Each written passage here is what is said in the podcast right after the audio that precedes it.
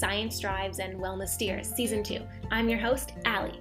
When I was in school, the most unhelpful and frequent thing I was told was she'd do so great if she just focused. The thing I never heard was how to focus. So I've dedicated my career to helping parents and educators do better, moving from just pay attention to let me teach you how to pay attention. Let me teach you how to harness the superpowers of your brain. I've been the clinical director and therapist for Magnificent Minds for over a decade and have been supporting teachers, parents, and therapists of neurodivergent kiddos for even longer.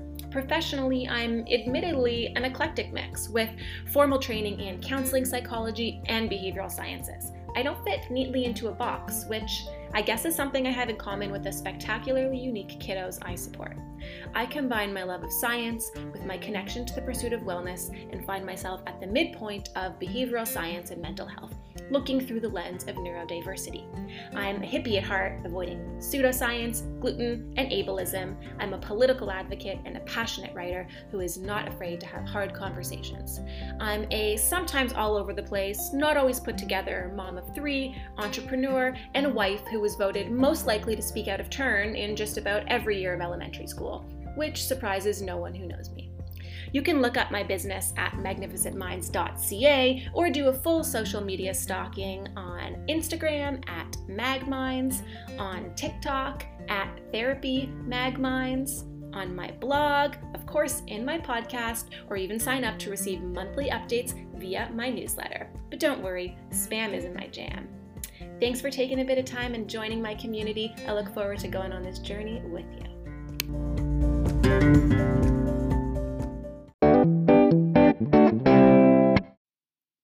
Listening to this episode back, I am filled with all the feels. Talking about self regulation is my jam. And if you don't believe me now, you will definitely believe me when this episode is over.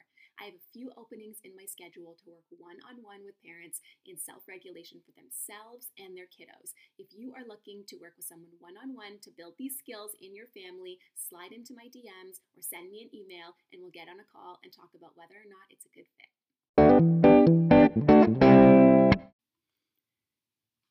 So, today our topic is going to be mental health related, it's going to be self regulation related, and specifically self regulation through the lens of self reg and autism. So, how do we teach self regulation to an autistic population? What are the points of consideration when it comes to you know, unpacking all of the must do steps, prioritizing goals, understanding, you know, how do we teach it, and really just optimizing outcomes for, you know, folks in the autism community and really pursuing mental health through, you know, teaching self-regulation strategies. So I posted something today on Instagram. It was a reel and it basically said, you know, what do you need to know about teaching self-regulation? in an autistic population. And the one thing you need to know is that you need to teach self-regulation before you know you start to be inconvenienced by behavior. And you need to teach it not because you're inconvenienced by behavior. So we don't teach you know our autistic kids self-regulation skills because that makes our life easier right? We teach them self-regulation skills because it makes their life easier. And the reason that I posted this reel and that I made this reel is because I see a lot of the time, you know, parents come to me and they say, you know, Allie, my kid's behavior is a real problem. I can't handle it anymore. They need self regulation strategies. And while the two may be related, ultimately we teach self-regulation strategies to you know improve the outcome of the kiddos experience their worldview their life and not to improve you know our life and, and worldview and experience of course, you know, when our kids have better coping skills and better self regulation, that makes everything easier for everyone because we're all well, we're all balanced, we're all keeping it together. But ultimately, we don't teach self regulation skills to benefit the teacher, to benefit the parent, to benefit the peers. We teach self regulation skills. We teach all skills to benefit the kiddo. So, with that said, let's talk a little bit about mental health in you know the neurodivergent community and the autistic uh, community. Um, bear with me because I am recording this for a video for YouTube, so you can catch it there, and I am also recording it for a podcast. So, if my eyes are darting all over the place in this video, that's why. If um, you know you're listening to this on a podcast and you are feeling like I'm referencing something that you don't see, um, you're not. It's just that I am splitting my attention and possibly not doing it that well. Um, okay, so mental health, you know, it's often overlooked in the autistic population. Why? Um, you know, we fa- tend to focus so much on early intervention. Early intervention is amazing. It's fantastic. Evidence based. Love it. Having said that, you know, we often don't include mental health uh, supports, training, teaching in early intervention. You know, we focus on those core, you know, impairments within the triad of impairments as, you know, we know them and love them. You know, your social communication, all of that. Um, and so we tend to, you know, see a lot in the media and see a lot of information and resources about early intervention through the lens of addressing the you know triad of impairments. And i would argue that you know a component of you know need within the triad of impairment so within the social needs the communication needs and even the repetitive and restrictive behavior needs come from a need for you know mental health supports and ability to self regulate you know your ability to appraise social situations and social conventions um, you know that affects your ability to you know be self-aware. Um, your ability to communicate that affects your ability to communicate your needs from an emotional um, and coping mechanism standpoint. Your you know repetitive and or restrictive behaviors and interests may impact as well you know your ability to cope your willingness to try new things um, you know all of these things that sort of together create, you know, a need for a really good self-regulation plan. Having said all of this, you know, we tend to see all of this early intervention talk and you know availability of services and we don't tend to see you know a lot of availability of services of mental health or self-regulatory you know nature within the autistic community specifically and you know perhaps even more so you know within the community of you know folks who support autistic kids there are some services as kids get a little older, you know, into their teens and even adulthood, you know, to support mental health and self regulation within an autistic population. But like they're also few and far between. You know, there there is a lack in in all age brackets within you know our capacity as an industry to support autistic folks in you know self regulation, mental health, all the good stuff. Um, the truth is that it can be difficult to find these resources on self regulation. You know, there are well intentioned professionals out there. You know, they reach out to me all the time on social media or through email and they say, Allie, I want to know how to support self regulation in my autistic kiddos much better. Where do I go? What do I do? And short of giving them resources I've created from bottom up, which, you know, I do, um, there isn't a lot out there when it comes to how to support you know, autistic folks with development of self-regulation skills. Um, there are some, you know, and I know them, and many of them I've tried. Um, and there are, you know, even fewer of the ones that are out there that are evidence-based and rooted in, you know, principles of psychology. Um, there are some nice collaborative um, curriculums or programs out there that that sort of set out to target self regulation. Um, how successful are they? Well, in my experience, it really depends, and it all comes down to how you teach it. So you can have a really great, you know, self regulation curriculum, um, but if you don't have a really effective plan for teaching those skills and then generalizing and extending those skills, um, those curriculums only go so far. Likewise, you know, you can have a really great math curriculum, um, but if you don't have a really good plan for teaching math, um, you know, that's rooted in science and skill building and you know all the good things we know we need when it comes to a good quality educational program, um, it misses the mark. Ultimately, our autistic kids are not going to benefit from a cookie cutter approach. So we can't just get a curriculum, you know, implement it as is without that really good systematic individualized teaching plan. Okay, so you know that cookie cutter approach or that you know curriculum that you have that you know everyone says is really great, that's awesome, but you then need the know how to unpack it and individualize it and make it meaningful for your kids specifically. Otherwise, you're just doing, you know, train and hope, where you just train them and hope that it sticks. Um, spoiler, it won't. Um, so there's so much discussion, like I said, about, you know, early intervention in autism, you know, and it leaves the mental health, the self regulation piece largely untouched. Um, but yet there's a ton of research to support that we can actually get ahead of the need to rely so heavily on consequence based strategies, um, you know, punishment and even reinforcement systems, if we focus on proactive strategies like actively pursuing self regulation. Okay. How do we do this? Through direct teaching, through coaching, through skill generalization. Okay, so using the principles that we know and love when it comes to, you know, the science of learning and how we know most human brains you know do the best when it comes to you know applying and learning and acquiring all these new skills we apply that you know at an individual level and adapt it to the needs of our specific you know learner whether they are vocal non-vocal you know, have strengths in visual skills, um, you know, strengths in receptive language, expressive language, whatever it is. All of this matters, and all of this plays a huge part in how we roll out a program, whether or not, you know, it is coming from a curriculum or it is something that we are designing bottom up. Um, so, with behavior and behavior therapy and behavioral services at the forefront of therapeutic interventions for autistic folks, kind of missing the mark if we're not assessing the why behind the way, the, the reason that people behave the way they do. So, behaviorism, it gets this. You know, it talks about function, it talks about the meaning or the intended meaning behind why folks do what they do. My personal, you know, professional, personal and professional stance is that you can't begin to understand the meaning if you are doing that separate from understanding the emotions, the feelings, the internal experiences of the person, you know, with autism, without autism, the human. Um, you know, we need to see both. We need to see both that function based approach where we are understanding behavior insofar as what it achieves for the person, what is the end game, or what are they trying to get or, you know, get out of. Um, we need to know that information. And then we also need to you know align that with what we know about their you know emotional needs their you know what they're thinking what they're feeling all of these things that are less quantifiable um, you know we we want to know the why you know beyond just the function uh, as a communication attempt so let's say we're you know we're going to interpret all of our behavior um, in a very behavioral, behavioral science way, where we say that there's, you know, four or perhaps five, depending on your school of thought, functions of behavior. So that's great. You know, we're going to go back to is it a sensory behavior? Is it an escape? You know, attention, avoidance, you know, tangible to get access, or is it a control behavior? We want to know all of this, but we also want to combine this with what we know about, you know, the feelings and what, you know, okay, so it's an escape behavior, let's say, if we're going to categorize it behaviorally. Why?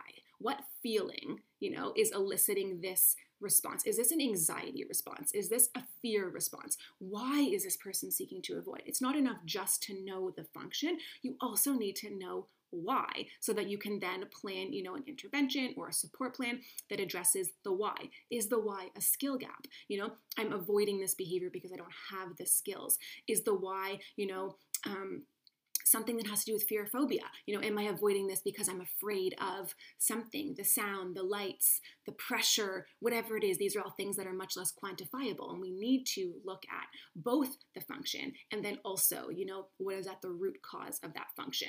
Um, so that is, you know, where we start when it comes to thinking about what is this behavior communicating. And that is a bit of a departure from the normal behavioral route, which would say, you know, stick to the functions. You can make all of the environmental manipulations you need to based on knowing the function. And while that may be true, it is also true that, you know, all humans have emotions and all humans have previously lived experiences, you know, histories um, that affect how their behavior patterns develop. And if we start, you know, let's say going in with what we call um, behavioral intervention, say an extinction plan, where, you know, oh, that is an escape behavior. Let's say they're trying to get out of that thing. So, you know, the intervention plan will be extinction, where we no longer let that work. Let's say we ignore the behavior and follow through. That may temporarily address the issue, but if we are not looking at the emotion piece, the thought piece, the, you know, what is why, right? Why are they avoiding that behavior? It's true that we may be able to temporarily shape it and, you know, stop it in the setting, but it's not not going to change long term, or is it going to, you know, nor is it going to teach coping mechanisms for another time that a situation like this occurs. And, you know, we've essentially said to this, you know, child or this person, um, you know, your coping mechanism, avoidance, or whatever it is. Let's say, you know, they hit you to avoid. So your coping mechanism in order to avoid of hitting me to get out of it is not going to work anymore. And by the way, I'm not going to tell you what will work, number one. And number two, I'm also not going to look to see, you know, why, what what's going on and give you an opportunity to communicate that, or at least be curious about how that ha- you know how that happened or what I might have done to trigger something in you you know that makes you feel unsafe um, you know unsupported um, incapable all of those kinds of things that of course have you know a bearing on your ability to perform or do whatever it is that you're trying to do from drink a cup of coffee to you know do your taxes to you know pull up your pants if you're in the bathroom. Um, much of the root of these gaps in services um, you know within you know early intervention come from this tendency to rely on what is observable. So we might presume that mental health needs don't exist because we can't see them um, you know they're internal and autistic folks can struggle with communication. As a result of that, their likelihood of disclosure of these kinds of experiences is extremely low. You know, they might not know that they're feeling anxious, they might not know that they're feeling worried or that they're feeling, you know, scared or that they're feeling angry. They might not have the words or know the words um, or even really know, you know, have the have the self awareness to be able to articulate and even identify it. They might just know, I don't like this feeling and I'm going to act in this way when I feel this feeling. Um, in short, if we don't know what to look for, you know, because let's say we don't see an observable indicator of anxiety, or, you know, we have a client who's masking, and, and you know, masking being you know, suppressing, you know, suppressing what you're feeling or thinking or want to do in order to appear um, like you have it together, or like you're neurotypical, or like you are indistinguishable from your peers. We're missing those, you know, we're, we're not even given the opportunity to see anything observable. And if we don't recognize that there could be something going on that isn't observable, um, which there obviously is, because we all have, you know, internal events, we all have thoughts, we all have things we think but would not say. Um, and if we don't recognize that our clients, that our kids, you know, that the people that we support have that too, then we're really, you know, we're missing the mark when it comes to how to best support them from the standpoint of developing, you know, developing the self awareness to know what those feelings are, to, you know, at any level, right? And, and we're talking about, you know, like we're talking about all, all kids here. We're talking about various levels of communication. You don't need to be a speaking person to, you know, develop self regulation skills, to develop self awareness. You know, you are, you know, you are the entirety of your experience. And whether or not you are speaking is not, you know, is not the only thing that that you know sort of tips the scale as to whether we can teach self-regulation. Absolutely not. All humans can you know learn self-regulation self-awareness um, and you know to, to the extent that it's that it's meaningful for them you know have the opportunity to participate in coping mechanisms that bring them closer to a state of relaxation or a state of stimulation or whatever it is that they want.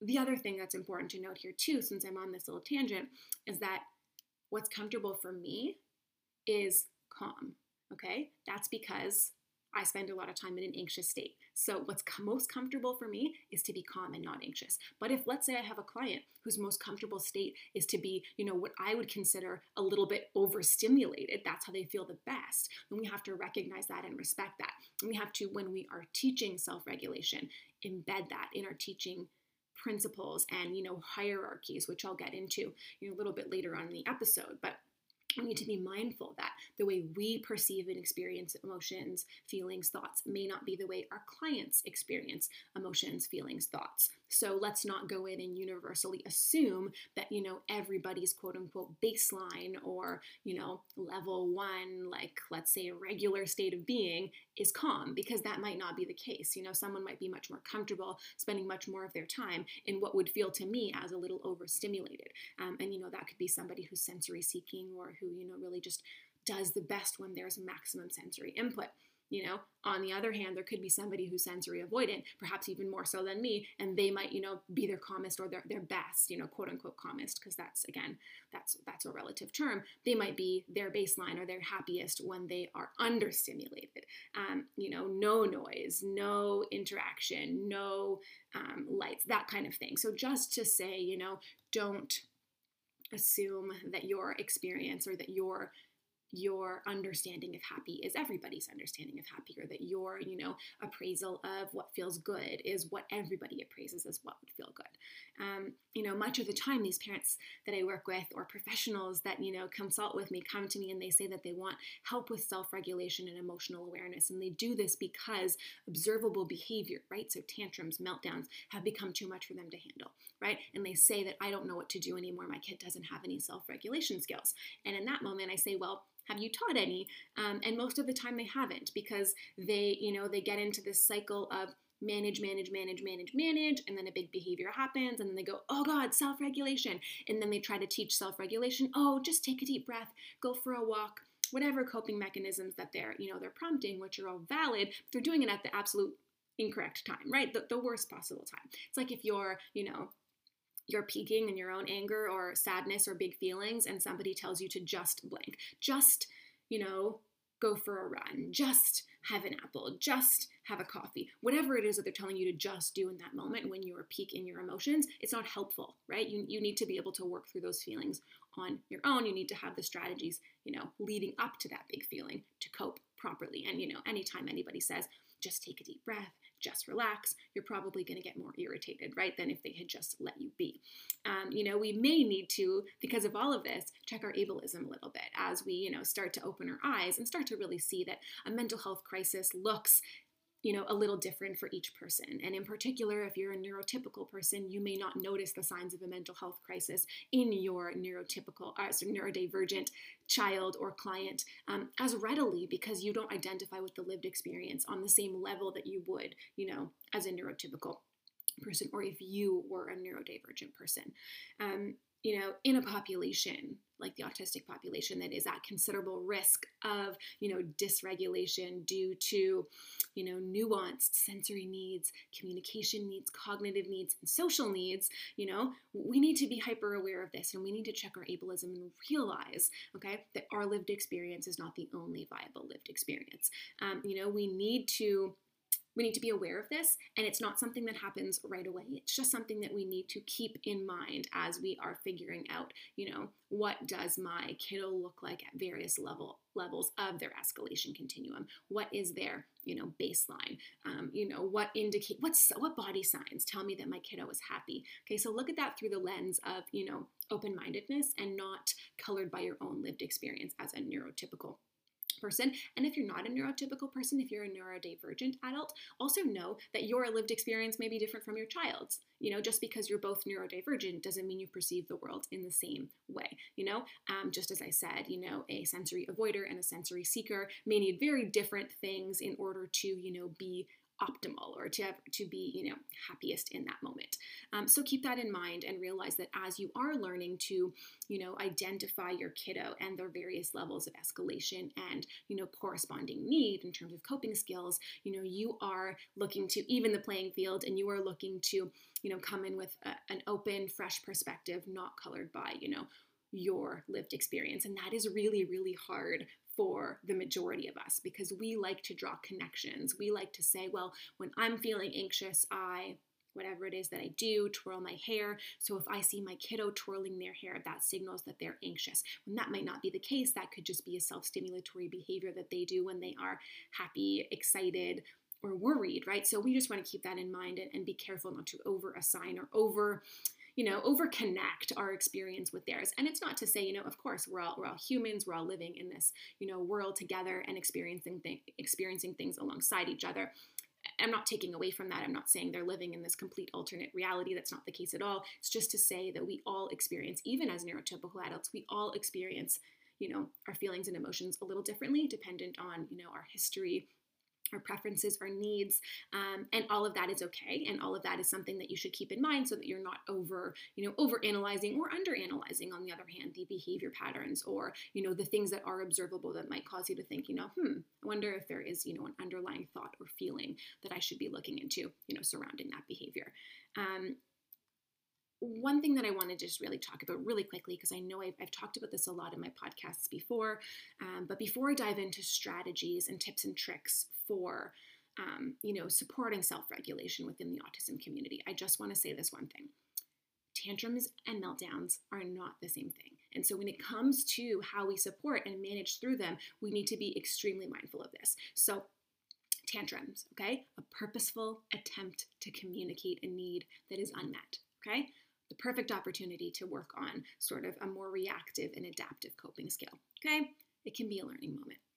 A tantrum is something that a kid is doing, I'm not going to say on purpose, um, because I think that kind of implies manipulation. And it's not that. It is it is a conscious act that they are doing as a way to communicate something to you in a way that they think is going to work. And it's not malicious and it's not man- manipulative. It is based on learning history. They've done it before and it's worked, therefore it might work again. Okay? So that's why it's a good learning moment. So even if the behavior looks really big and it's, you know, an epic, let's say three-nager tantrum, you know, maybe you have a 10-year-old who has epic tantrums too, um, if it is something that is conscious, they are communicating something to you, and you can work on a sort of more adaptive form of communication um, in a way that is respectful, you know, empathetic, validating their feelings. Um, if it is a meltdown, okay, a meltdown is not conscious. It is not on purpose. And, and I, I, I, hesitate to make the distinction on purpose, not on purpose when it comes to tantrums and meltdowns, just for the reason I already said, which is that I don't want to paint the picture that a tantrum is manipulative. Um, or malicious because that's not the case but i think one is intentional and one is not intentional okay um, and one is the result of lived experience and this behavior having worked in another setting and one is the result of you know um, I, I, like to think of it as you know a meltdown is a system shutdown okay? It is a sign that we need way more proactive adaptive coping skills as opposed to you know a tantrum which is a really good opportunity for us to prompt more reactive and adaptive skills. Okay, so meltdowns mean you want more proactive strategies. Okay, tantrums are an opportunity, a learning moment. Okay, so you can go in with a reactive strategy for teaching a more adaptive way to communicate. In all cases, proactive strategies are going to be your go to. But the distinction is that in the case of a meltdown, you don't want to start to go in and, and, negotiate and teach and reason because, like I said, it's a system shutdown if you're having a lot of meltdowns, you want to look at strictly, you know, your proactive strategies for regulation, you know, filling that power bucket, filling that love and connection bucket, all of those metaphorical things that we love to talk about. Um, and I will talk about more strategies as we sort of move into this episode a little more. Um, but I did want to say that, and I did want to just be very clear um, that a meltdown and a tantrum are not the same thing. In particular, in you know the autism population, sensory meltdowns are a real thing. They are you know a system shutdown they are they are not a moment to punish they are not a moment to try to reason they are a moment just to be present hold space connect and follow the lead of your kiddo or your client um, the only other thing i'll say before i really just you know could go on a tangent in this in this area for like the rest of my life um, if it's a tantrum or a meltdown, we are never going to physical prompt. We are never going to prompt follow through. That is not the kind of learning moment it is. When I say a tantrum is an opportunity to practice proactive, sorry, not proactive, um, adaptive and reactive skills, I mean that we can shape, you know, we can shape the behavior into something a little bit better. We don't do that when it's at peak, okay? We do that once they start to come down a little bit. We never, never, right? We never teach when a kid is peaking, but a tantrum still provides an opportunity in the debrief or in the coming down for us to you know redirect to more you know adaptive coping mechanisms versus a meltdown which is not going to be there, there's no learning to be done there. There is all there is to do is to analyze what's going on in the environment and support them and try to think proactively about what you can do to make sure that this kind of you know overflow or this volcanic eruption doesn't happen again or if it does happen again that you're better positioned to manage it Okay, so tantrums are a learning moment, meltdowns are not a learning moment. Neither of them are going to be a learning moment at peak moment of escalation. Okay, so yes, you can learn from a tantrum. No, you cannot learn from a tantrum at peak escalation. And that's really important. Okay, now let's get into it. So, the pursuit of self regulation is supported by science, okay? In terms of theories or methodologies with known efficacy um, in an ASD population, you know, there are I won't say tons, there are some. Um, you know, there's ACT, which is acceptance and commitment therapy. I am not an expert in ACT by any means, um, but I have done enough research to know that it does align very closely with the kinds of things I studied in, you know, my counseling psych program. So, um, because of that, I quite like it in that it is it is categorized it's kind of this weird discipline where um, you know mental health therapists will categorize it as a psychotherapy um, and behavior analysts will sort of classify it as a behavior science. Both are qualified to do it so long as they have the right training and experience. Um, the reason I think it appeals to behavior analysts is because it's quite systematic um, and there's a process, and I think behavior analysts tend to like that. Um, the reason psychotherapists like it, I mean, and this is just me spitballing here, um, but based on my training, is because it is holistic. Okay, it talks about thoughts and values and and that kind of thing. Yeah, so that's that's all I'll say about that. Um, the other thing that's relevant to self-regulation and teaching self-regulation is, you know, the idea of trauma-informed care. Um, you know, guiding principles that can and should be adopted. Um, adapted, adopted, um, and incorporated in everything, right? From therapy to education, being trauma informed is just the way we're moving in life. Um, and I think that's great. And I think that is really, really beneficial for teaching self regulation. Um, you know, in this view, we're looking at trauma as, you know, very nuanced. We're recognizing that it is, in particular for, you know, the neurodivergent population. Um, it plays a vital role in their ability to learn and to thrive, and we cannot separate a person from his or her lived experience. As a result of that, we just need to be trauma informed, and it's not really enough to say that I just simply don't know about trauma, so I'm not trauma informed. We're moving in the direction of everybody needing to be trauma informed in order to pursue mental health self regulation the goods.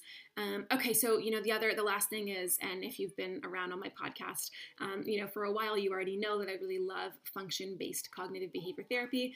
Um, the truth is, I actually, I, I, won't say I love it. I'll say I know a lot about it. I've studied it. I did my thesis on trauma, uh, trauma on FBCBT, um, function-based cognitive behavior therapy. What it is is basically the meeting point of cognitive behavior therapy and function-based intervention, which is what we do um, in behavior science. So why I like it why I initially really liked it is because it solidified, you know, those core concepts relating to the meaning or the function behind a behavior and brought it together with more, you know, holistic thought thought-based um, concepts that sort of were derived from cognitive behavior therapy where you're thinking about you know how your thoughts impact your behavior and whether they bring you know whether they are helpful or unhelpful adaptive or um, you know not adaptive. Um, Okay, I will not go into much more detail about FBCBT um, because you know I could talk about that forever. Um, and I am actually finding myself pivoting away from it a little bit. Um, although, you know, I feel like everything that I do leaves, you know, a couple breadcrumbs behind and I kind of bring them together and create this, you know, holistic thing. Anyway, I digress. I could talk about that for years too.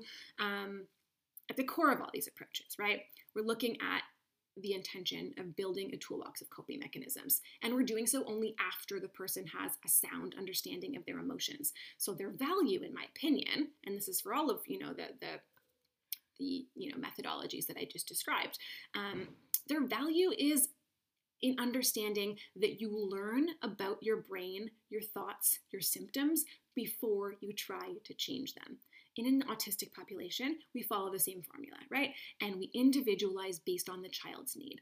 For example, are they vocal or non vocal? Do they have emerging receptive language?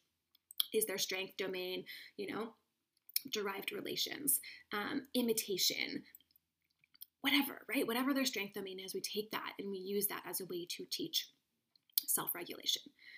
The process usually looks like this, at least when I do it. And this is a loosely based around the formula that we would use in cognitive behavior therapy because I quite like it. Um, but it's also, you know, quite applicable across sort of a broad domain, um, domain, a broad variety of therapeutic strategies. Um, and methodologies, let's say. So, step one is going to be assessing the needs and skill gaps, right? So, what do I need to teach? Like, what skills do I have? What skills do I need to build? So, the first thing you need to do is say, where am I right now in skills? You know, am I starting at ground zero? Do I have, you know, nobody has zero skills. Everybody has some. Um, what are they? Um, you know, they might be you know, arguably, um, you know, introductory skills. They might be identifying, you know, happy, sad, silly. You know, they might be, you know, more intermediate skills. Um, and when I say, you know, intro, intermediate, advanced, like I'm just thinking about like a hierarchy here, and I'm not I'm not meaning to, you know, assign value based judgments around it. It's not like that. There, I'm sure there are adults who probably struggle to identify, you know, happy, mad, silly, or whatever. Um, and that's fine. Um, but I think you need to know where you are in order to know where you're going to go. So that's going to be step one assess your needs. Step two is going to be teaching those missing pieces, right? Filling in the gaps, the skills, the habits. Okay. So first we assess, then we teach. The third is going to be applying, right? Applying what we learned, what we taught in a way that changes be- behavior patterns because it's one thing it's one thing to, you know, to assess yourself. Let's because you could do self-reflection too, right? Self-assessment. So you assess and then let's say you teach. Maybe you teach yourself, maybe you teach your kid. That's great. That's two really important things. That means nothing if you can't then apply that knowledge to yield behavior change okay it doesn't matter if i you know know the formulas to do my taxes if i can't apply that to actually doing my taxes it's not going to yield any positive outcomes there won't be any observable change my quality of life will not improve so that's the third step is applying that information that knowledge in a way that yields behavior change okay we're going to do this slowly. We're going to do this systematically. Um, the fourth step is, you know, reflecting on the gains. So, you know, where was I when I started? What does my assessment say at the end? Um, and then making a plan to generalize and carry forward or move, you know, those skills from, you know, emergent to mastered and maintained over time.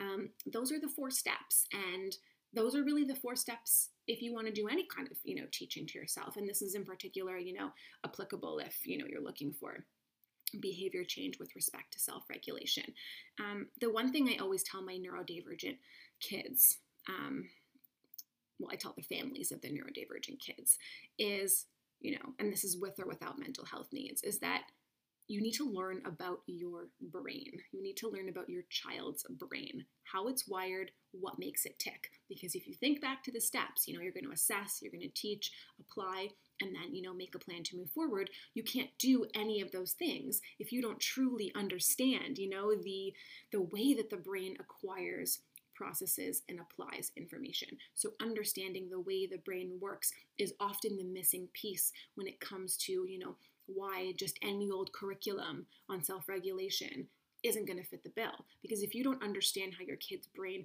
processes information, how your brain processes information, you're not going to be able to apply, you know, this cookie cutter formula to your kid and just train and hope and just expect that it's going to stick. It's not. It needs to be, you know, you need to speak their language.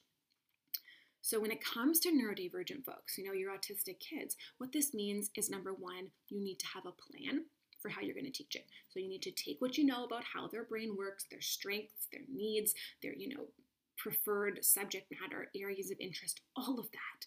Have a plan and have a measurable way to assess that. So have your plan and then know how you're going to assess whether it actually worked so you avoid a situation where you are just training and hoping that it sticks. Okay? So let's say, for example, my goal is to teach my child to label his emotions. This will be achieved when I see him or her, you know, spontaneously label, let's say, three emotions without, you know, cueing or priming um, or pre-teaching or, you know, spontaneously, meaning unprompted. Um, that's the first thing I want you guys to know. So you need to have a plan, you need to have a way to measure when you get there. It's not enough to just say, I'm going to teach my kid about their emotions. You need to be specific and you need to say, I'm going to teach my kid about their emotions such that, such that what? Such that they can identify, you know, three faces that I make that relate to an emotion and tell me accurately, you know, what they are. Um, the second thing, know how to teach your child. Okay, so you have a goal or a plan, you have a way to assess it. So you have a such that, blah, blah, blah, blah, blah goal, such that they can, blah, blah, blah, right? That's the outcome. But how? How do I teach it? So they need to you know, you need to know how you're going to instruct your kiddo, okay? And this is going to be for a neurodivergent kid or a neurotypical kid, but in particular, because their neurodivergent brain is so nuanced and it's wired differently than the neurotypical brain, you need to have a really good plan. And winging it is not one that I advise, okay? So, how do you do it, right? You want to use evidence based practices for instruction. This is vital, okay? And this is the missing piece for, you know, a lot of mental health therapists who try to work in the autistic population and they try to, you know, I don't want to say organically teach, but they try to kind of just teach as they normally would in a neurotypical population. Let's say talk therapy or following, you know, following the person's lead and, and letting them lead the way. That's not necessarily going to work in a neurodivergent population. And, you know, maybe it will, and that's cool, but you certainly can't default to it without having assessed the variables involved in how this individual learns. My recommendation is to stick to evidence based practices when it comes to teaching. What does that mean? It means the same way you would teach reading, you want to teach self-regulation emotional recognition you know coping mechanisms the same way you would teach um, you know math you want to teach you know your, your coping skills your mindfulness your positive affirmations whatever it is that you're teaching you want to be using the same kinds of strategies consistently across all teaching. And, and this is the piece that is often missed when, you know, we just, you know, well, we're going to have a mindfulness lesson today, and I'm going to read a book about mindfulness. We're all going to share our feelings, and then we're going to move on with our day. Well, that's not going to yield any positive change, probably. Maybe it will, but that alone for most of my clients isn't going to fit the bill. That's going to be an experience that they were a part of, maybe enriched by, maybe not, but it's not going to be systematic enough to shape, you know, the change that they need in order to demonstrate new skills. Um, that can be a great way to pre-teach. You know, you're going to you're going to have a lesson, you're going to read a story, you're going to share your feelings. That's awesome. That is all priming. You know, that sets the tone for the lesson. But what specifically and systematically are you going to do to ensure that your kiddo understands these core components? You know, are you going to target three emotions after you read a story and you know practice labeling them in a story are you going to practice you know seeing them or identifying them in each other are you going to role play what exactly are you going to do to ensure that whatever your goal is is you know working towards you know that outcome that you know as demonstrated by or that you know that measurable you know outcome that we've isolated initially. Um, here's some things that i want you to remember and i promise i won't go too much longer because i know i could ramble about this for years and years. These are the things you're going to want to remember when it comes to mental health supports and self-regulation for your neurodivergent kid okay? Spoiler this is going to be perfectly valid for a neurotypical kid too so here's what I want you to do. Number one, stick to concrete examples. They're important because emotions are relative terms and frankly, extremely abstract. Okay? Make emotions concrete. How do you do that? There are a couple different ways. So, two ways that I really like to do it. One, assign colors. Okay, I love to classify by color. A lot of curriculums do this. You don't need a fancy curriculum to assign emotions by color. Okay, let's say you have red as one color, yellow as another color, and green. Okay, so let's say you're just going to stick with three colors because it's nice and, you know, compact. You don't want to overwhelm your kid. So your red emotions, they're your peak emotions, okay? The ones that feel really big and fiery inside. Anger, you know, rage, extreme anxiety. Um, then let's say you have your yellow emotions, okay? So maybe that's worry, maybe that's sillies or excitement, um, maybe that's fear, okay? And this is all going to be individualized based on your kiddo, right? Or yourself. Um, and then there's green, right? There's your green emotions. And what are these going to be? Well, it really depends. Um, content, um, calm, happy, neutral, or even just regulated. Okay, so you're going to be able to use these colors as a way of classifying emotions, and you're doing so in a way where you're not judging any of them. You're not saying there are good emotions and bad emotions. You are simply saying, you know, these are one kind of emotion, red, these are another kind, yellow, these are another kind, green. Okay, and this will help you in a lot of ways when it comes to teaching. You know, you can then sort your emotions into different colors. You can then, you know, use that as a cue for identifying, you know, what feeling you're having right now. You might just have a piece of paper with your red, yellow, and green. And, you know, once they understand which feelings are associated with each, they can use it kind of like a thermometer or like a, you know, a temperature, you know, tracker um, where they identify, you know, what kind of feeling they're feeling, and that can be really helpful to make it, you know, something a little abstract, more concrete. Second thing, assigning numbers. So you can do both colors and numbers, or you can do just colors or just numbers, exactly the same way you would with your you know, colors, um, you're going to assign a number to each feeling or each cluster of feelings. So the way I like to do it is kind of like an escalation continuum, I call it, but there are many ways. So you could do a number line straight across, you know, one, two, three, four, five, and you could have, you know, all the emotions associated with each. Usually I would have one be my, you know, lower level, like calm, baseline, neutral ish emotions, and I would have it slowly increase up to the highest point on my number scale, would be my peak, really fiery feelings, big feelings. Um, that could be five, that could be 10 if you're working with a teenager or an older kid. You know, they may have a very nuanced scale. Um, that's perfectly fine. The other way you can do it, instead of a number line straight across, you can do it like this, right? So an actual escalation mountain, okay? And the reason I like this as a visual is that it allows you to map out your escalation continuum. So like let's say one, two, three, four, up here to five, and then it allows you to also paint the picture of how you regulate on the other side. So, you know, one, two, three, four, five, five, four, three, two, one. The only word of caution I'll say with that is that escalation and um, regulation, or you know, dysregulation and regulation are not necessarily linear. Um, so you may find that it's helpful to, to view your, you know, escalation mountain or escalation continuum like this, and then also, you know, ensure that in your teaching you're talking about the fact that it's okay to go from um, you know, one, three, two, three, two, four, you know, four, five, five, three, whatever it is, right? And, and that's okay. And I think it's important, especially for our concrete learners, to know that, you know, I mean, like, one thing, you know, we know about our autistic kids is they can be extremely linear. They can be extremely black and white. If you tell them something, you know, they'll take that very literally. And we need to be mindful of that so that we are not inadvertently sending the wrong message. Okay. So, what we can say to them in that situation is, you know, sometimes, you know, our emotions are, are linear or they go in order one, two, three, four, five, and then we peak. And sometimes we skip count. You know, we might go, we might start at a level two, two, four, and then up to five, and then down to, you know, down to two, down to one. Essentially, we are letting them know that it won't always be this linear progression. Okay, it may be, you know, skip counting, counting by twos, counting by threes, however you want to make this more concrete for them so that they know not to necessarily expect that, you know, if you're going to get angry, it's always going to feel like a one, two, three, four, five, or one to 10 gradual escalation. You know, if, if we know anything, you know, about being human is that most of us can go from zero to 100 in, you know, about three seconds under the right circumstances. Um, so that's really important.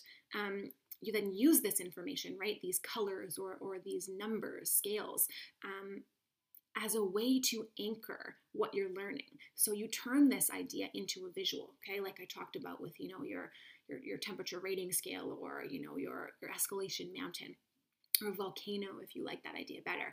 Um, you use this to anchor your learning and you return to it, right? You use this visual that you create along with your kiddo as part of your learning experience to anchor your knowledge. You return to it as you add complexity to what you're teaching. So it always starts and ends with this, you know, visual and it's your anchor and you slowly add on more and more and more, okay? So the key is to use the visual consistently you add on as you make you know your content more complicated the knowledge layers on so that you're never just brain dumping you know all at once you're slowly layering you know systematically these pieces of information that fit together you know kind of like a puzzle um, but you're always bringing it back to this original visual or this original anchor um, for learning this is important for a number of reasons. I could talk about that forever, um, but I will leave you with that so that I do not, you know, bore you. Um, a couple more things that I will say just before I finish. Um, you want to teach awareness first. So before you start looking at coping skills, oh, my kid has no coping skills. You know, they go from zero to 100.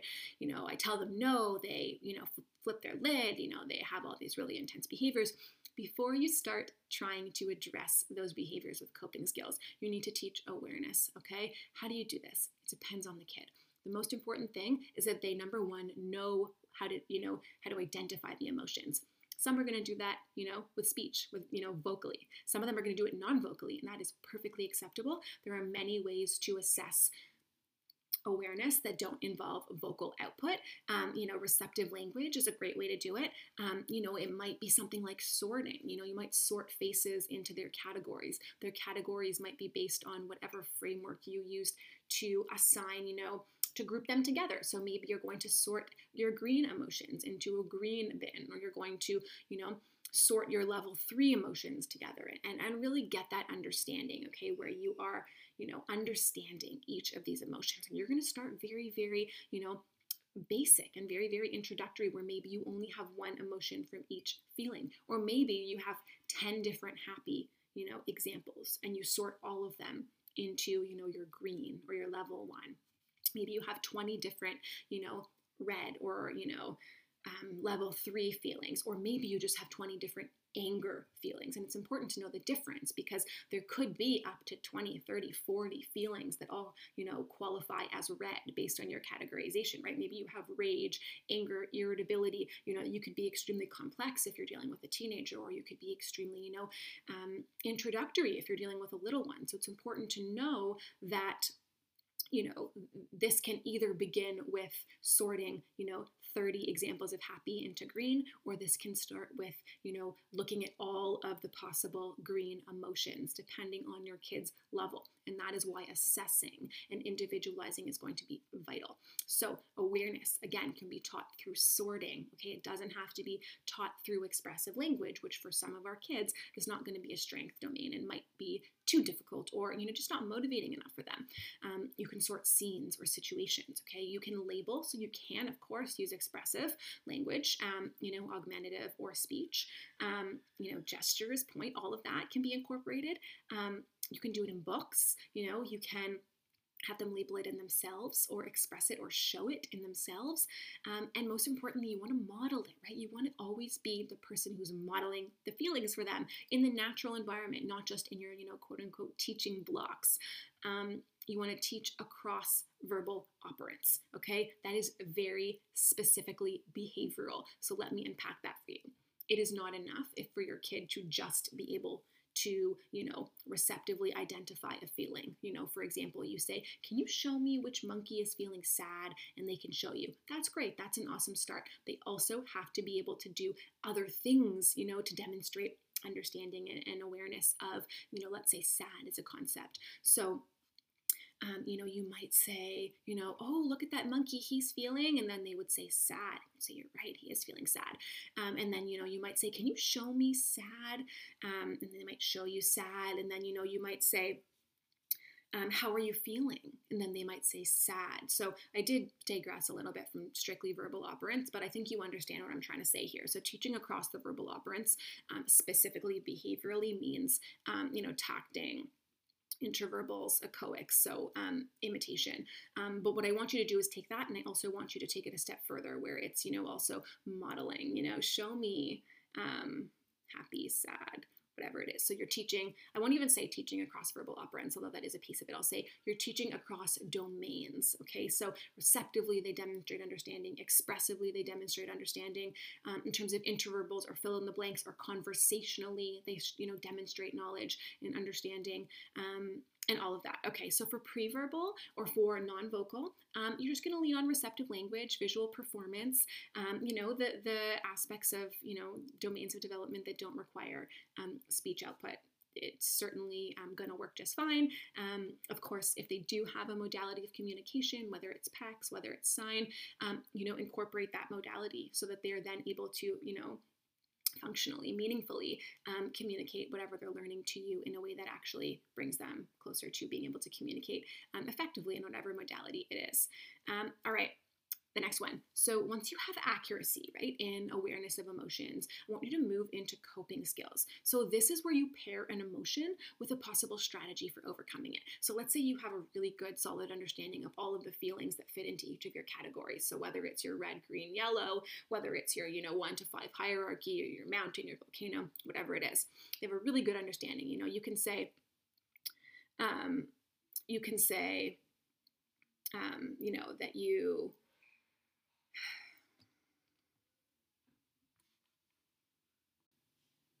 Hey, sorry to interrupt your hyperfocus, but I just had to come on and give you guys a secret promo code that is only for listeners of my podcast. So here's what you're going to do you're going to go to my website, magnificentminds.ca. You're going to click workshop and resources. Once you navigate through all of the cool resources there, like virtual classes, guidebooks, assessments, all kinds of good stuff. You're going to click view more. When you get to the checkout page of whatever you want to buy, you're going to put in the promo code secret. It's going to give you a secret discount and it's only for my podcast subscribers. So enjoy and let me know how you like it.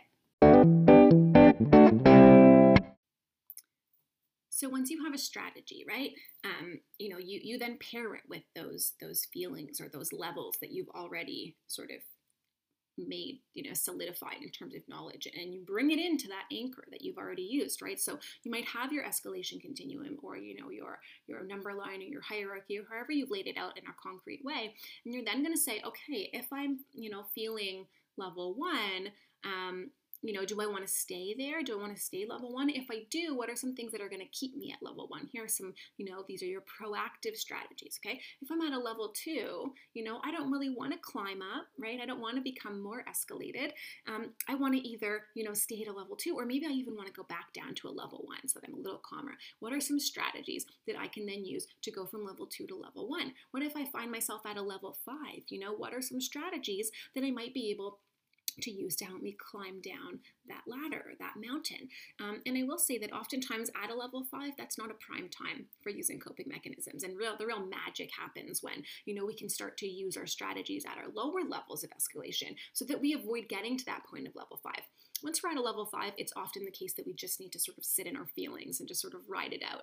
Um, but ultimately, we can be very proactive about, you know, giving you know the strategies that are going to be able to um, help us stay wherever we want to be wherever that's comfortable for us.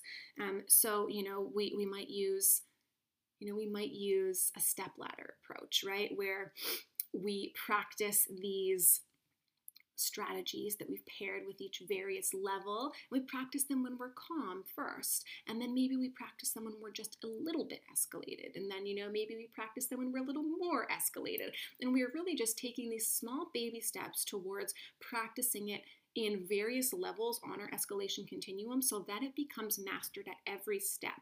One of the things that parents miss the most, and teachers, honestly, even therapists miss the most in teaching self reg skills, is that they teach the skills when someone is calm and then they wonder why they can't access it when they're dysregulated or what they're any other state on that continuum right? So that is why that framework derived from you know cbt is so important because it's where we start experimenting in a way that yields behavior change. Okay, we have to practice these coping skills at all of the levels of escalation that we will face in our lives in order to be able to consider them mastered, right? If I've never practiced this strategy when I'm at a level three, and then I get to a level three, and you know, I need to call on it, how will I, right? We can't. We need to slowly build that capacity to access those skills.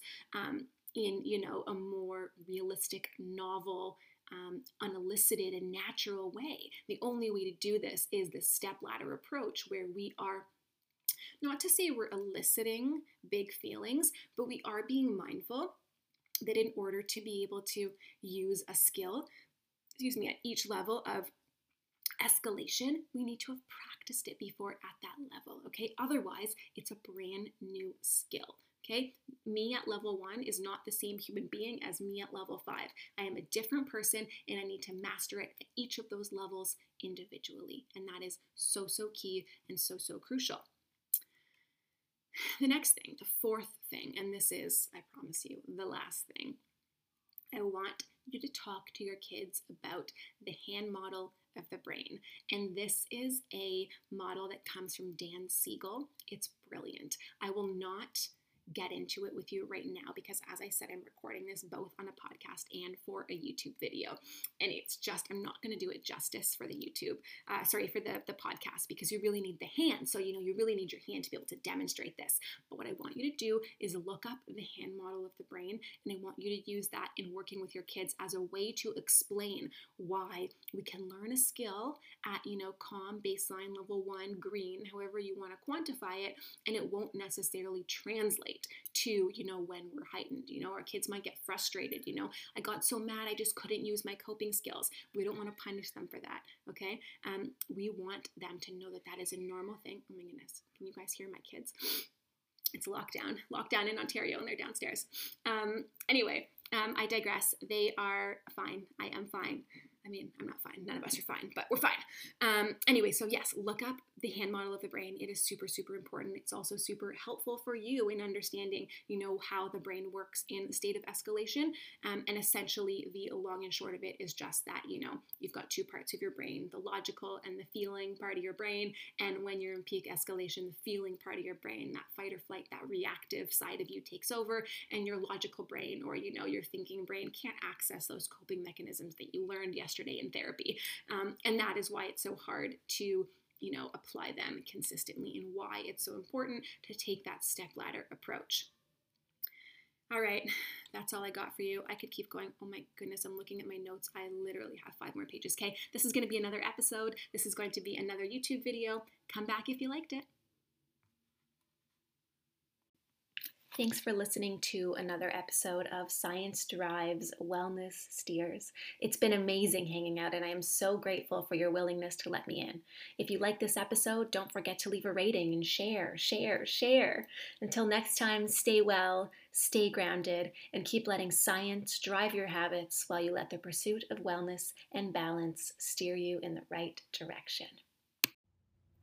Okay, today we're going to talk a little bit about mindfulness meditation and yoga. And specifically we're going to talk about you know mindfulness and meditation and yoga from the perspective of how it's beneficial for supporting self-regulation in ourselves but specifically you know in our kids. So how do we use principles of mindfulness, you know, using strategies of yoga and meditation to pursue self awareness and self regulation in a way that helps us you know, regulate our emotions, respond to stress, generally, you know, optimize our well being and, you know, all, all, that good stuff that we're, you know, always trying to optimize. How do we do that? So, the first thing that I want to talk about is the distinction, right? What is the distinction between mindfulness, meditation, and yoga. So mindfulness, as I understand it, is a, you know, it's a it's a therapeutic approach. It is a set of beliefs. It is an approach that has us really simply put bring our attention to the present moment. So get out of our heads, get out of the ifs, you know, the what ifs, the you know, the, that that sort of cycle of you know thought that we tend to fall into either as kids or as grown-ups. Get out of the worries get out of all of those you know those sort of internal contingency plans that we make where we think okay if this happens then this might happen and we sort of play out all of these contingencies in our head.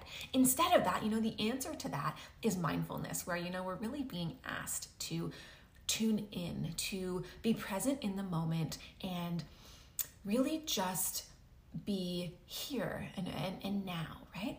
That's mindfulness. And meditation is a strategy of mindfulness. Okay. So it's it's a an application of mindfulness where we you know, quiet the mind, so to speak, and we bring our attention to the present moment in a number of different ways. There are, you know, guided meditations that guide us through words, through the different things we should be bringing our attention to, whether it's a body scan where we are bringing our attention to the various parts of our body and tuning in to the sensory experiences that each one, you know, creates and offers us, or whether that is a more silent meditation where we are encouraging, you know, our thoughts just to really quiet and to just be in the present moment. That second one can be a little more challenging, in particular for our kids, but for a lot of grown-ups too, for me, you know, for a lot of, you know, grown-ups who identify with, you know, the idea that there's just too many tabs open in their mind all the time, the idea of quiet meditation can be really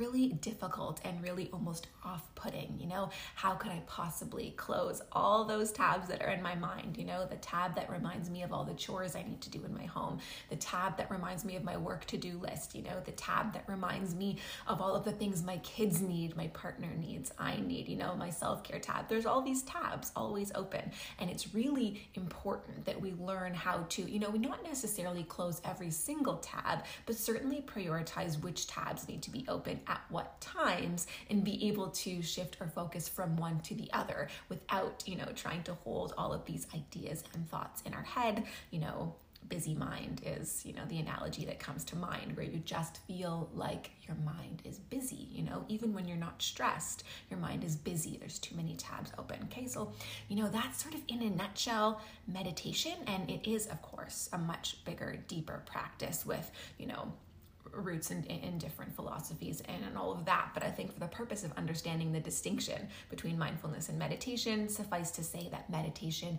is a way that you can pursue mindfulness. Okay. Then there's yoga, right? We've heard about yoga. We know yoga. Yoga is moving, moving your body, movement, right? But did you know that part of yoga also includes, you know, practices of medica- meditation? Um, yoga is not just moving your body, it's actually an approach to life. It's actually a philosophy philosophy that guides. You know, it's not just about, you know, doing these different positions that allow your body to stretch. It's also about, you know, breathing techniques, which also relates to meditation.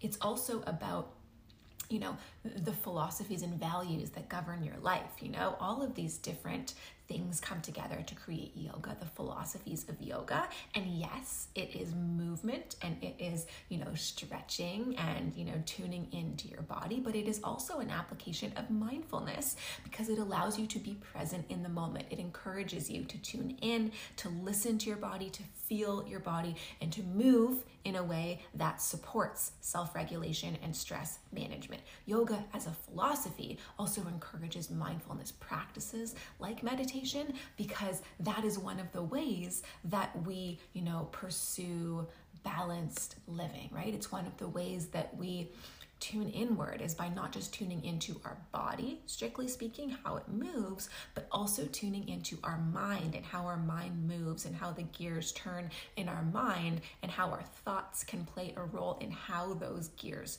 turn. I get it. It's very it's very nuanced, right? And, and when I do like a very in a nutshell version of, you know, mindfulness versus meditation versus versus yoga, I'm obviously only scratching the surface. But all of this just to say that they are different, but they are related, right? So yoga and meditation can both be practices that fall under mindfulness as a, you know, a practice and as an application, as a therapeutic modality. This is important because it's important for us to know, you know, why are we doing what we're doing? Why is, is mindfulness important? You know, why is yoga related to mindfulness? How is meditation also, you know, related to mindfulness? And maybe even how do yoga and meditation fit together to create this sort of lifestyle shift that is really at the core of, you know, yoga as a philosophy, not just as a exercise. Okay. So that's the distinction, that's the similarities, that's the in a nutshell version. Now let's talk about some of the benefits. Okay, what are the benefits of mindfulness, of meditation, and of yoga? And a lot of the benefits of all three of these overlap because like I said, right, they all fit together to create this, you know, really nice comprehensive way to address your body and all of its moving parts and your mind and all of its moving parts course, you can extrapolate what works for you. If for you, you know, yoga is just too out there, that's totally fine. If meditation is just too out there, that's okay. But if to you it really resonates, you can do one, you can do both, and all of that is a pursuit of mindfulness. So, what are some of the benefits of mindfulness, not just for us? but for our kids okay so mindfulness and you know more specifically i will unpack yoga and meditation as an application of mindfulness has been linked to optimized learning okay? Why? Because when we are when we are getting in tune with the way our body works and the way our mind works right? I said you know what makes our body tick what makes our mind tick right? These are some of the pursuits of meditation and yoga. When we learn about how our body and our mind work, that leads to optimized learning because we become in tune. We become aware of our needs. We become able to regulate, you know, our arousal levels, our self-regulation. Not only that, but it flips that switch, right, to regulation. And once we are regulated, we already know we learn better. So, if our kids, you know, if we practice meditation and yoga on a regular basis as a means to pursuing optimized learning, we know that there is benefit here. Okay. The next thing that's really important about, you know, outcomes of meditation and yoga is empowerment, right? It gives us skills to take back control over our body and our mind. We aren't passive, you know, passive participants in our life. We are active participants in our life and meditation and yoga provide us with concrete strategies to demonstrate you know that we have the power to you know change how our body feels to you know build energy to build tolerance to build you know all of these things that that you know we we strive to build through yoga and meditation. Obviously on the other hand as well right? Not just with your body but giving us power and empowerment over our thoughts. You know knowing that we can turn on or off certain thoughts. You know that we can focus and shift our attention to a particular kind of meditation. Tune in to the way that our body feels. All of these different things or you know goals that would be pursued in meditation. Okay the next thing. So, developing self advocacy skills. So, both meditation and yoga, again, focusing on turning, you know, tuning inward, right? The body and the mind. That allows us to develop self advocacy skills. Why? Because when we're in touch with our body and how it responds to stress, to joy, to all of these, you know, these emotions and feelings that we have, we then, you know, have that capacity to be self-aware, to identify it, and then link it with what we need in terms of a coping mechanism. So I always say to parents, you know, we can't practice and develop coping mechanisms before we become self aware. Because it's one thing to learn coping mechanisms, like, say, going for a run or doing yoga, but until we recognize the body cues inside of us that say, you know, we need a particular coping mechanism at any given moment, all the coping mechanisms in the world aren't going to do anything if you don't have that self-awareness to know you know when you need to apply it. So self-advocacy skills in that i become self-aware and then i can advocate for what i need. You know i can ask for you know whatever it is in the environment that is overstimulating me the lights to be turned down. I can ask to go for a walk and move my body. I can ask for five minutes to do some breathing. I can you know step out of the classroom and you know move my body and take a few deep breaths as I do that. All of these, you know, coping skills, and, and we need self advocacy, right? We need to be fluent in self advocacy so that we can say, listen, I recognize this need within myself and I'm going to pursue it in the following ways, right? The other thing, of course, is that, you know, meditation and yoga, they normalize mental health needs and priorities. This is super important because oftentimes we talk about body health, but we don't talk about, you know, cognitive or mental health. Normalizing the need for proactive strategies to manage our, you know, mental health and stress is really important. It's important with our kids and it's important, of course, you know, for us as grown-ups.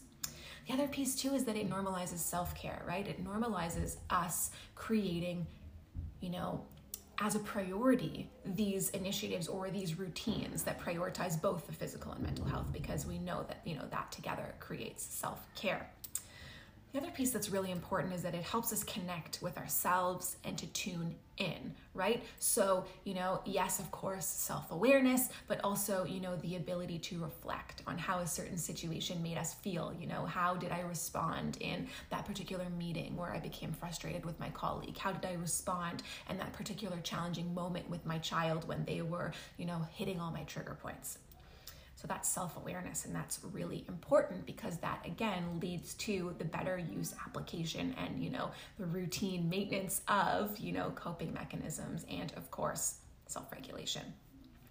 The other thing that's really important that I think is often overlooked about meditation and yoga is that it brings awareness to our reflexive behaviors. Okay, what does that mean? Everything we do is a behavior, right? It's either something we do with intention, right? Or it's something that we do sort of on instinct or, you know, reflexively. So it's like a reflex, like when, you know, you tap your knee and your, your sort of leg, you know, jumps up. That's a reflex. That's a behavior, but it's not one that you, you know, purposely did. It's just something that your body did. So, you know, one of the most common things that we talk about when we're talking about reflexive behaviors is that fight, flight, freeze, and fawn response that we have when we're faced with stress. What does that mean? Well, fight, a fight response is, you know, when you get angry, when you're, you know, you are literally feeling like you want to fight, you know, physically, cognitively, whatever it is. Then, of course, there's flight, right? That's your retreat. You want to get away from the stressor.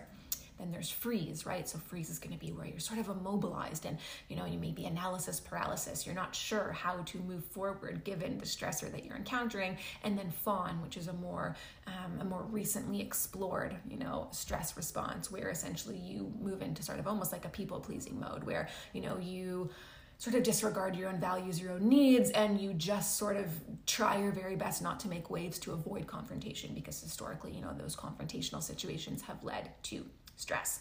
So once we are aware, right, of how our body responds to certain situations from, you know, body cues like, you know, sweating, flushed cheeks, those kinds of things, or even, you know, stiff neck, you know, muscle tension, that kind of thing. And also, you know, mental cognitive cues, right? So like, you know, how how do I perceive certain situations in my mind when I am stressed? Am I, you know, quicker to um, become frustrated by the loud volume of my kiddos who are playing? Am I quicker to jump to conclusions? Am I quicker to default to you know um, automatic negative thoughts or cognitive distortions right? Am i more um, inclined to think black and white, you know, oh, it's either this or it's that without recognizing that gray area. And are any of these, you know, coping mechanisms or adaptive, maladaptive strategies linked to levels of escalation? Oftentimes they are, right? Oftentimes when we're regulated and calm, you know, we feel less muscle tension, you know, we are less inclined to jump to cognitive distortions. We are more inclined to see that gray area, right? That that space in the middle. And so, yoga and meditation allow us to become self aware of, of all of this through its practices. And then, of course, this leads to better self regulation. The other thing that's important is, is that yoga and that meditation allow us, provide us opportunities um, to regulate attention and focus, right? So the whole idea is that through yoga or meditation practices, we are being mindful of where focus and attention is, right? So we are, you know, taking proactive steps to focus specifically on a particular sequence, you know, a particular flow, poses. Um, you know, we are trying our best to, you know, close the windows on other thoughts that pop into our mind. Through meditation, we are purposely refocusing our attention to whatever it is, you know, we are trying to focus on. And when another thought comes into our mind, you know, we simply let it float in and float out, recognizing that, you know, we are humans, our brains are busy, we will have thoughts, but that we have that power to redirect to, you know, whatever particular task we are engaging in. This is helpful for us. This is helpful for our kids. Why? Because a lot of the time, you know, kids are told you need to focus, you need to pay attention. Or we are saying to ourselves, why can't I just focus on my work when, you know, my kids are in the background playing or, you know, my office is busy or whatever it is.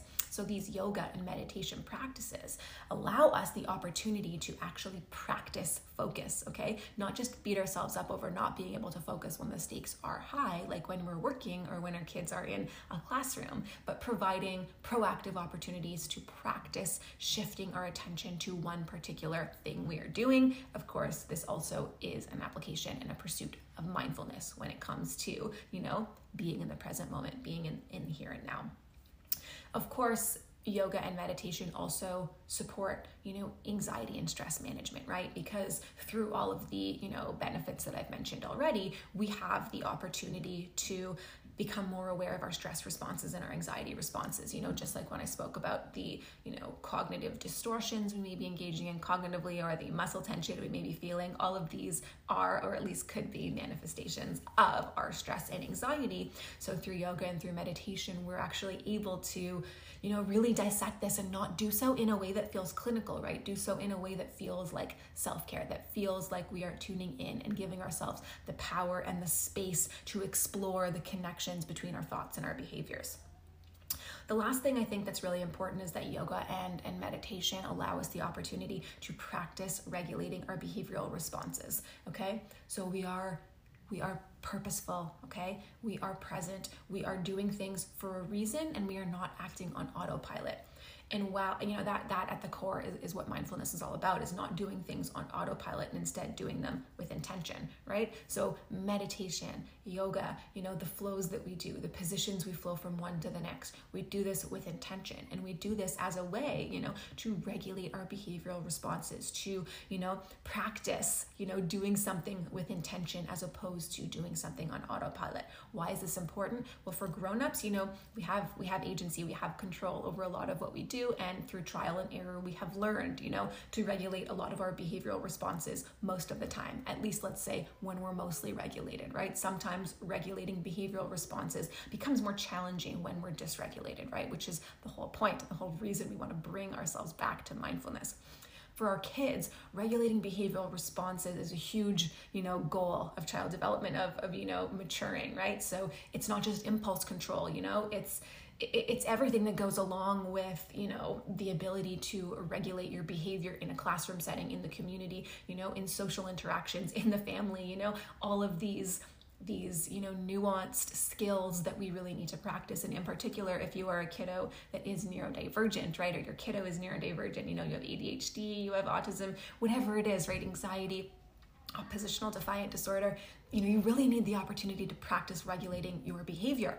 And what often happens is when we don't purposely pursue you know proactive ways to regulate and practice you know regulating behavioral responses. And i don't just mean hitting and kicking. I also mean you know um, being thoughtful about how we say things and what we say and walking through you know life so to speak with with intention and not being on auto, autopilot then what happens is we misstep right? And we break a rule and then we end up facing consequences or punishments because we haven't regulated our behavioral responses. So yoga and meditation as an application for kids in particular is going to allow them this opportunity to regulate their behavioral responses. If you are a grown-up who never really had you know great mastery over regulating your behavioral responses due to you know a myriad of reasons but you know maybe a more difficult childhood um, or even just you know limited education when it comes to you know self-regulation for yourself as many of us you know didn't have this kind of education available to us as kids.